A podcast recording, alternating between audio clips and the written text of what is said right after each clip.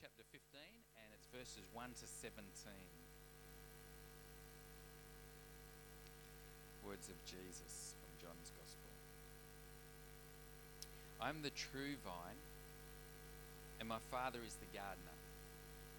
He cuts off every branch in me that bears no fruit, while every branch that does bear fruit, he prunes, so that it will be even more fruitful. You are already clean because of the word I have spoken to you. Remain in me, and I will remain in you. No branch can bear fruit by itself, it must remain in the vine. Neither can you bear fruit unless you remain in me. I am the vine, you are the branches. If a man remains in me and I in him, he will bear much fruit. Apart from me, you can do nothing. If anyone does not remain in me, he is like a branch that is thrown away and withers. Such branches are picked up and thrown into the fire and burned. If you remain in me and my words remain in you, ask whatever you wish, and it will be given you. This is to my Father's glory you bear much fruit, showing yourselves to be my disciples. As the Father has loved me, so have I loved you. Now remain in my love. If you obey my commands, you will remain in my love, just as I have obeyed my Father's commands and remain in his love. I have told you this so that my joy may be in you and that your joy may be complete. My command is this love each other as I have loved you. Greater love has no one than this, that he laid his, down his life for his friends. You are my friends if you do what I command. I no longer call you servants because a servant does not know his master's business. Instead, I have called you friends. Everything that I learned from my Father, I have made known to you. You did not choose me, but I chose you and appointed you to go and bear fruit, fruit that will last. Then the Father will give you whatever you ask in my name. This is my command love each other. And uh, as we continue to worship God tonight, let's ask that He would speak to us from His Word. Let's pray together, church. God, it's great to be together in your house tonight. And our heart and our soul does sing because, uh, God, we, we know you and we love you and we know that you love us. And God, that life uh, disconnected from you is, uh, is one that is not fruitful. God, we pray tonight that as we uh, listen to your word and as we hear Andrew speak, that you would speak to us. God, we thank you for the way you have been speaking to us as a church. I want to thank you for the things that you have done and birthed in the hearts and lives of people over many, many years. God, thank you for ministries that have begun with just a, a, an impression that you have given people and have grown into ministries that are reaching many people. God, we thank you for our kids' church and for our youth and the many different programs that we offer as a church to help you transform lives. And God, we just rejoice with the Mustard Seed Ministry. Uh, we, we thank you that this uh, counselling centre is beginning tomorrow. We just ask your blessing upon it, God, for Gail as she uh, leads this ministry as the director, and for Mary Miles as she uh, also counsels people as a senior counsellor. And God, for each person that comes, we pray that they would be helped, that they would hear from you, and that they would be helped in their lives. And God, that they would go away feeling and knowing that you love them and have a plan for their lives. God, we pray for Life Force as it begins this week. We thank you for the many lives that you have touched through this ministry. And we pray for Life Force and Crown Ministries as they begin. And God, would you just do an amazing work lives of those that are in, involved in this ministry. God, we pray that each participant would know you speaking to them. God, we thank you for what you're doing. This is just what you promised, Lord Jesus, to do to build your church, to build it with people that have strong faith in you, that grow from week to week, from day to day, from moment to moment. Lord, we want to be those that are remaining in you, abiding in you, and bearing fruit. Help us to know how to do that tonight, God. Like Samuel, our ears are ready to hear your word. And we thank you for this time. We ask these things in Jesus' name. Amen.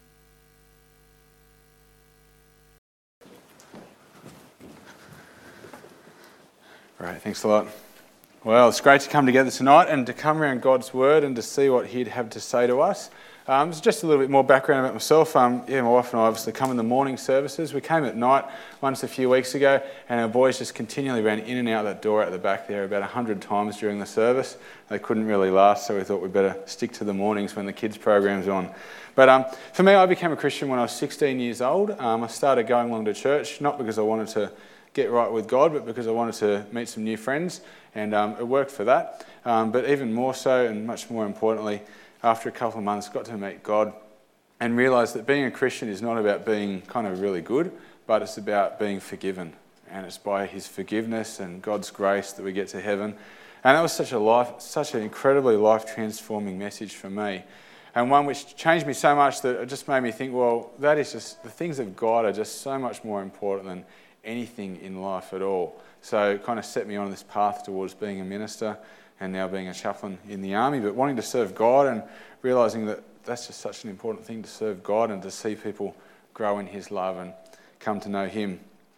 Anyway, so tonight's passage, it's a good little one here, John chapter 15, verses 1 to 17. And as we come onto this passage, I'd like you just to think back for a minute to this time one year ago, April last year, and um, make some comparisons with back then as to how you're going now. And think over this last 12 months, have you grown in your understanding of Jesus? And have you grown as one of his disciples? And are you walking more closely with him and following him and allowing your life to be deeply impacted by him? Such an important thing to do in the Christian life, and especially with this passage tonight, is to make sure that you hear the words of Jesus, but not just hear them, but put them into practice. So tonight we're looking at these things that Jesus said to his closest disciples on the night before he went to the cross. Now, being the night before he went to the cross, and as God, he, he knows everything, and that would be quite a scary thought, knowing that he would be going on the cross the next day. But it meant that he knew that was his last night. So he had this one kind of last opportunity to really sit down with his disciples and to talk to them about all the most important things. And that's what we see in that whole narrative from kind of John 13 to about John 17 or so. But in John chapter 14, the previous one, Jesus, um, there's that classic verse I am the way, the truth, and the life. No one comes to the Father but by me. And also, Jesus saying, in, in my Father's house there are many rooms, and I'm going there to prepare a place for you.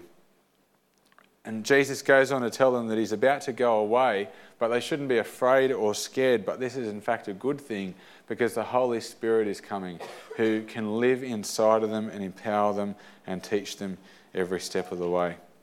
So we're on to John chapter 15. And here we see, if you've got your Bibles there, um, keep them open as we go through the passage a little bit here.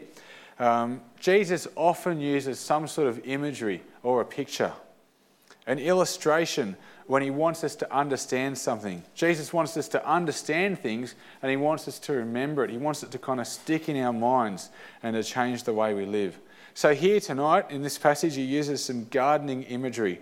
Who, who here has a garden that they look after? Okay, does anyone here have a garden that they destroy?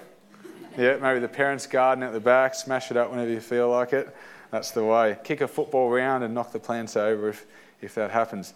But anyway, some gardening imagery. And he says in verse 1 I am the true vine, and my Father is the gardener. And in verse 5, he says, I am the vine, you are the branches. If a man remains in me and I in him, he will bear much fruit. Apart from me, you can do nothing. So, vines can be really amazing sort of plants. You get some good ones and some bad ones. Some of the bad ones kind of grow up and they kill and strangle good plants and they can be a real pest. And some other vines can be really nice. They might have good fruit on them or nice grapes growing on them. Now, I've, I've read that in England there's a place called Hampton Court. And in this place called Hampton Court, there's a grapevine which is approximately 1,000 years old. That's amazing. Now, this grapevine has one single root that goes into the ground, and that root's about 80 centimetres or so thick. Some of its branches are about 70 metres long. This one vine produces over 1,000 kilograms of grapes every year. Now, some of the smaller branches are well over 50 metres from the central hub of the vine, but if, as long as they stay connected to the source of nutrients, they stay alive and they keep getting nourished and strengthened. But if a plant out there gets cut off from that central source of nutrients, it dies very quickly. Now, think about why did Jesus use this imagery of the vine and the garden to illustrate his point? And I think it is because he hopes that through using this picture that we'll understand what he's saying, that we'll remember it and really have it stick in our minds and apply to our lives. And that's what this whole passage is about, about how he's the vine and we are the branches. Right from the start of the passage, we see that it's really important to be fruitful. Now, it goes without saying that it's good for a vine or a fruit tree to produce fruit. The quality is important, and also the quantity, the amount of it, is important as well. And if, a, like a fruit tree is not producing any good fruit, then it's really wasting its time. A flower bush should produce good flowers, and if it's not, then it's not healthy. In the same way, if someone's a chef, if they call themselves a chef, they'll cook up some food. And if he's doing his job, he'll produce something, hopefully of decent quality, hopefully edible, and hopefully nice and healthy as well. But think about this if a chef calls himself a chef but never produces any food, then he's not really a chef at all. He's only pretending to be a chef or dreaming of being a chef at some point in the future. But thinking this through this whole example, in a healthy situation, a fruit tree produces fruit, a chef produces some food, and a vine produces healthy branches that stay connected and they really produce some fruit from there. In the same way with this, if we are committed followers of Jesus, there will be fruit in our lives. There will be some evidence of a changed life and will make a positive impact on the world. So, in this passage, Jesus says that each one of us is like a branch of the vine. If we're healthy and things are working well, we will be fruitful. Now, think for a moment what is fruitfulness all about? What is the definition of being fruitful? I think it's a fairly broad concept. It's not just about being successful or making lots of money or having a great time in life or being healthy. But broadly speaking, I think it's all about each one of us finding our God given place in life. Being fruitful is about every one of us staying connected to God and all of us knowing who God wants us to be and what He wants us to do, and then getting on with that with all our heart. That's what fruitfulness is all about being in the right place, living for God, and letting His nutrients flow through us and to flow beyond us. So, how are you going with that sort of thing at the moment?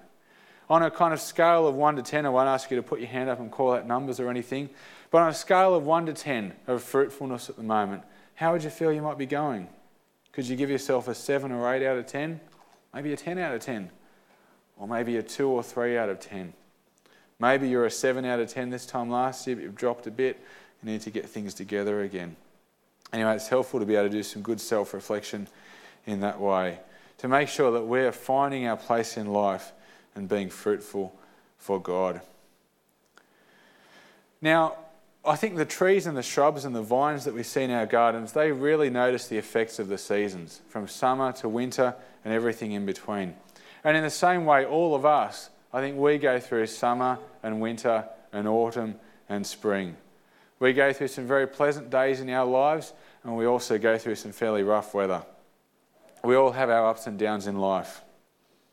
But generally speaking, and throughout all those ups and downs that we might experience, if we are planted in the right place and we're seeking God, we're connected to Him, then we will be fruitful. That is, we will be effective in fulfilling our God given place in life. Now, going on to verse 2 of our passage, we see that God does a lot of pruning. The verse there says, He cuts off every branch in me that bears no fruit, while every branch that does bear fruit, He prunes so that it will be even more fruitful. So God prunes the branches that do produce fruit, and He also prunes the one that, ones that don't produce fruit. So He prunes every branch. So it'd be right to say that if God is not pruning you, then you're not a branch. But God has said at the start that we're all branches of this vine. So God is actively pruning us at the time. God is in the business of pruning, but we don't need to fear because God loves us and He has our best interests at heart. He knows everything we're feeling and everything that we're doing and thinking. But even that said, the process can be quite a painful one. Now, pruning is an important part of gardening. I'm no expert at gardening at all. Um, it hasn't been many times in my life when I've been entrusted with the responsibility of looking after a garden. There was one time up near Newcastle a couple of years ago. I was entrusted with this responsibility, and there was some weeds and some grass growing in the wrong place. So I got out the big spray, and it said, you know, dilute it like 100 to 1 so it won't be so strong. And I thought, oh, kind of 50 50 should do. That should be all right. So I got out and I sprayed it, you know, around the edges there, and it ended up being very strong, and it kind of leached its way into the whole garden and like took out this incredibly large patch of garden for me at the time. And a few plants had just put in a few weeks ago, and it was a disaster. So at the moment, I've got a garden, there's hardly any plants in it at all, and things are much better off that way. Anyway, the point is, I'm no, I'm no expert at gardening, but I know about pruning. And I know that, you know, left on their own, um, vines and grapevines especially produce lots of shoots and leaves and hardly any grapes at all. So the gardener has to be merciless. He needs to get stuck in there and really harshly prune the plant back. By pruning, he can cause a plant to grow in a certain shape and he can cause it to produce many more flowers and fruit and to be much more healthier in the long term. Now, in pruning a plant, a gardener has good intentions, doesn't he? He doesn't go in there trying to kill the plant, but it's a very harsh process. He comes up with a big tool and he cuts part of the plant off, and that causes that part of the branch to be disconnected and to die. Now, I think, does anyone here believe that trees have feelings? Okay, that's good. Imagine for a minute if trees had feelings and if they had eyes as well. And they could see this gardener coming with his big clippers at the time. He's thinking, he's about to cut my arm off. Imagine how fearful that tree would be. He'd be terribly be screaming, no, no. He'd be running away if he had legs as well, but he doesn't. So he's stuck there and he ends up getting his arms chopped off. And he's very scared and upset. It's a very emotional day for our friend, Mr. Tree. Anyway, so the tree's there and he gets parts of him cut off, and that's a very sad thing for him. But it's kind of that sense of like, I know it hurts, but it's for your benefit. And I think the tree would probably disagree at the time. Now, just as a tree would disagree with um, being pruned, I think all of us disagree with it when we get pruned. Think about when difficult times come in our lives. Things which might cause, we might get into some sort of a financial crisis and we have to curb our spending in some way. We don't like those times. Or we might lose a friend or a loved one. That's a real time of pruning. We don't like it, but through it, God can bring good things. There are those sort of t- times that come our way all the time. But the fact is, it's an amazing process by which, when we go through a hard time, even a time of loss or whatever it might be, God blesses us as part of that process. He blesses us as He prunes us in our lives. It takes a real step of faith to believe that, doesn't it? To believe that God always has good intentions because sometimes we feel like God let some pretty nasty stuff happen to me in the past. You might think that. You might think, God, what are you doing? Did you not realize what I'm going through? It's like, well, He does realize what you're going through, He loves you, but He's allowing you to go through some hard stuff, sometimes so He can prune us and shape us into the way that He wants us to be. But in the midst of our greatest struggles, God really blesses us with His strength and His presence. In 2 Corinthians chapter 12, Paul talks about an especially hard time that he went through. And he says how he learnt firsthand the truth that we come to know and experience God's power most of all in the midst of our own weakness. God said to him in 2 Corinthians 12, My grace is sufficient for you, for my power is made perfect in weakness. Then he goes on to say, Therefore I will boast all the more gladly about my weaknesses, so that Christ's power may rest on me. And that is why, for Christ's sake, I delight in weaknesses, in insults, in hardships, in persecutions, in difficulties, for when I am weak, then I am strong. So, these times of weakness which we go through from time to time, they are a very special opportunity to know God's power and strength.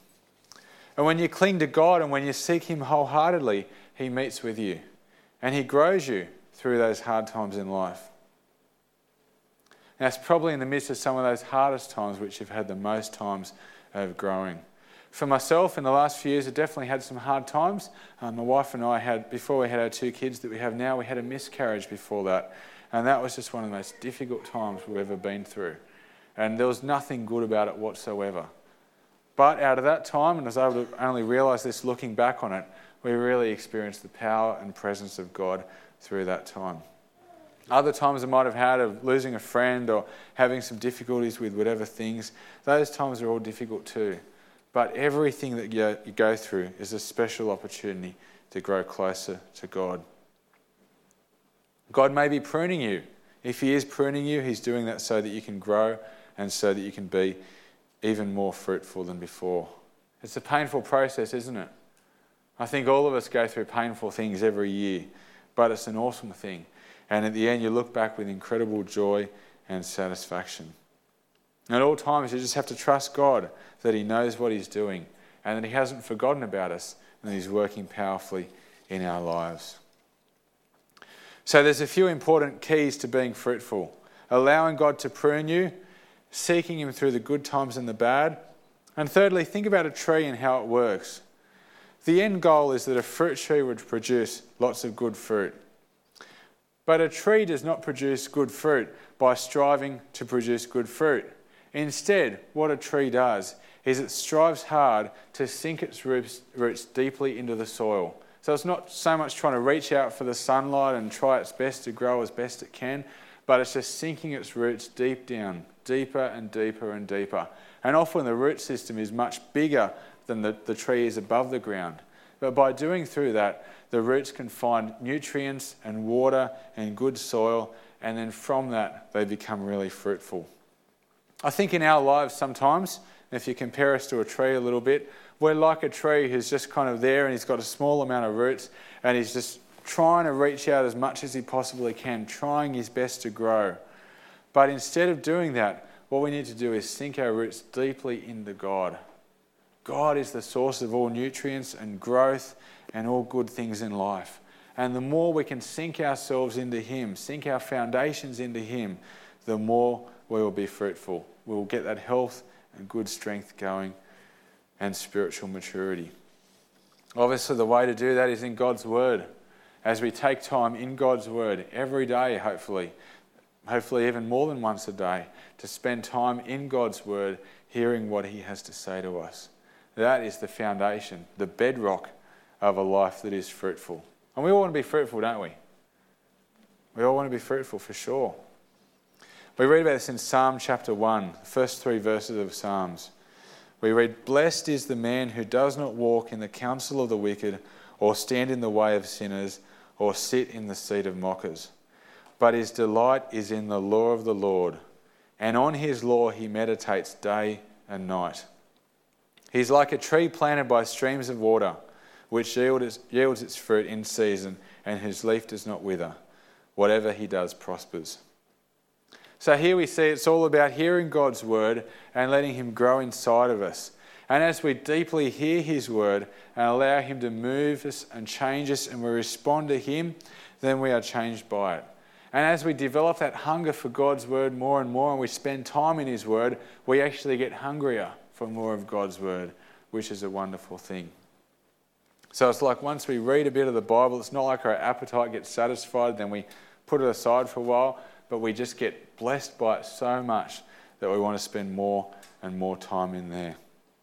Then his fruit in our lives really shows. A great verse is in Galatians 5, verse 22. We read about the fruit of the Spirit. That is love, joy, peace, patience, kindness, goodness, faithfulness, gentleness, and self control. They're all wonderful things. And I'm sure that every one of us would like to feel more joy, to feel more love for others, more kindness, and more self control.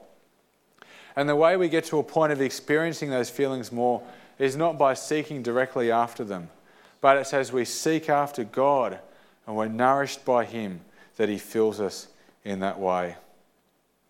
And when that, got, that good fruit is appearing in our lives, we feel good about ourselves, don't we? It's great when you're feeling a sense of love for other people and you're feeling joyful about life. It's a fantastic thing when God blesses us and grows within us. And even more importantly, God is glorified when all that stuff goes on.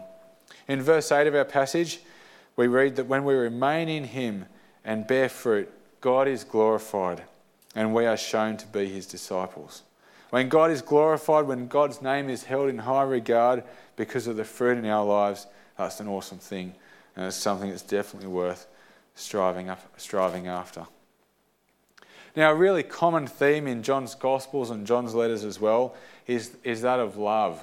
He mentions love a lot, especially in the first letter of John towards the end of the Bible, but also in his Gospel.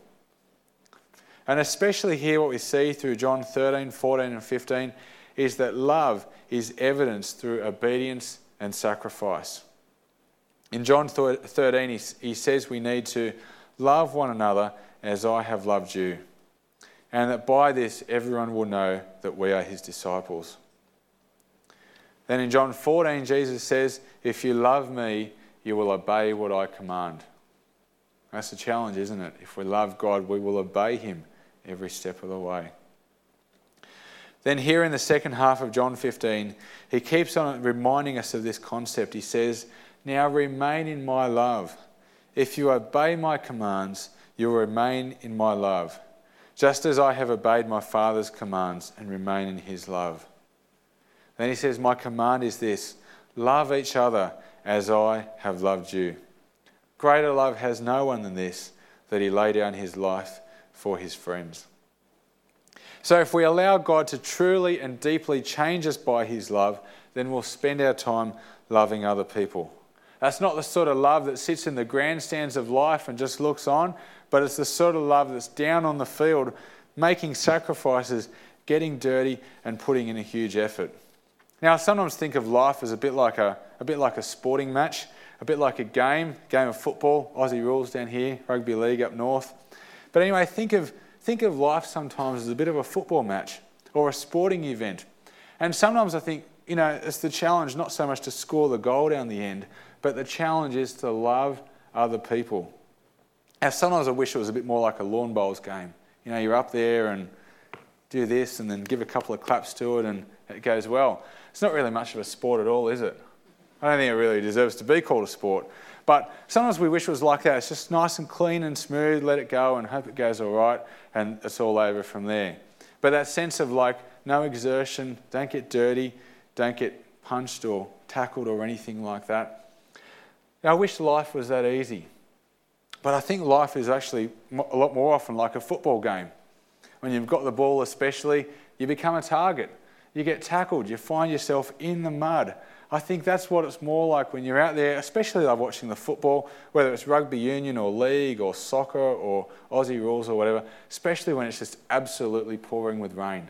And you see the guys out there just getting plastered and getting so muddy, it's just not funny. Actually, it's very funny. That's why it's so good. But I think that's what life is a bit more like. It's a, a bit of a battlefield where you're out there and sometimes you get hurt, sometimes you get muddy. When you make an effort, you get tired and you get very worn out. Now, I think if we compare this whole, this whole kind of parallel with a sense of it's not that we're trying to score a goal down the other end, but we're trying to love other people. And when we're trying to love other people, sometimes we get hurt. Sometimes we get very tired. Sometimes it's a very hard thing. I think that's the sort of love that is real love. Love that takes a huge effort. And that's the sort of love that our God is calling us to have for one another. Jesus Christ made an enormous sacrifice for us. He didn't just get bashed up and hurt, he got killed. And if you've seen the movie of The Passion, has everyone seen that movie? The Mel Gibson produced one? I thought it was incredible and very powerful. Just seeing how much, not just that Jesus died on the cross, but how much he suffered before he actually got there. And he did all that because he loves us so much. So he made a huge sacrifice in what he did for all of us so that we can be forgiven and that we can become right with God. So he made a great sacrifice for us. And in the same way, we need to make a sacrifice for God and for the people around us. We need to love people.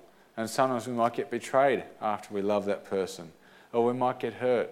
But God calls us to keep on doing it. Jesus says, Remain in me, remain in my love. Live with a constant awareness of my love for you. Then you will love the people around you. And the great thing is that when we allow the love of God to change us and affect us, we will bear fruit that will glorify God and that will not just last for a week or two, but for all eternity. Often you get a piece of fruit, and if it's a banana, you leave it there in the fruit bowl, and if you haven't eaten it after a week or so, it turns a bad colour and doesn't taste any good anymore. So it's a shame when fruit doesn't last. I wish you could have fruit that would last forever and it's just always there for when you want to eat it. Here, Jesus is saying, when you love God, when you live for Him, you will bear fruit that lasts forever. In verse 16, he says, You did not choose me, but I chose you and appointed you to go and bear fruit, fruit that will last. So we've been blessed so much that we can be a blessing to others. We've received God's love and forgiveness. Now we can go and love people with that same love. We often do things in life which only have a temporary impact or only get remembered for a certain amount of time. But the good news is, the really encouraging news, that when we show God's love to people through our life, and when we allow God to bless people through us, maybe by preaching the gospel to them or by just helping them and serving them in their time of need, when we do that stuff, people's lives are changed for all eternity. We leave an eternal, permanent deposit in their lives. What an encouraging thing. And what a good reason for us to go the extra mile, to serve the people around us, to journey with them, and to love them with the love of God. So God asks us to abide in Him and to be connected with Him. And when we do that, we'll be fruitful. We'll have more love for the people around us and we'll be able to lay our lives down for other people, bit by bit, in loving people with the love of God. But above all, we need to remember that image of the vine that I talked about at the start. It's this enormous vine, the branches are a long way away, but as long as they stay connected, they'll be alive and they'll be fruitful. So let's stay connected to God and live for Him every step of the way. Let's pray together. Our Father in heaven, we just thank you so much for who you are and all that you've done for us. Lord, your love is so amazing and so constant and unchanging. And Lord, sometimes we take your love for granted. But help us, especially tonight and right now, just to really appreciate your love and permanence once again. Thank you for how good you are to every one of us. And we pray that you'd help us to always want to be so closely and intimately connected to you.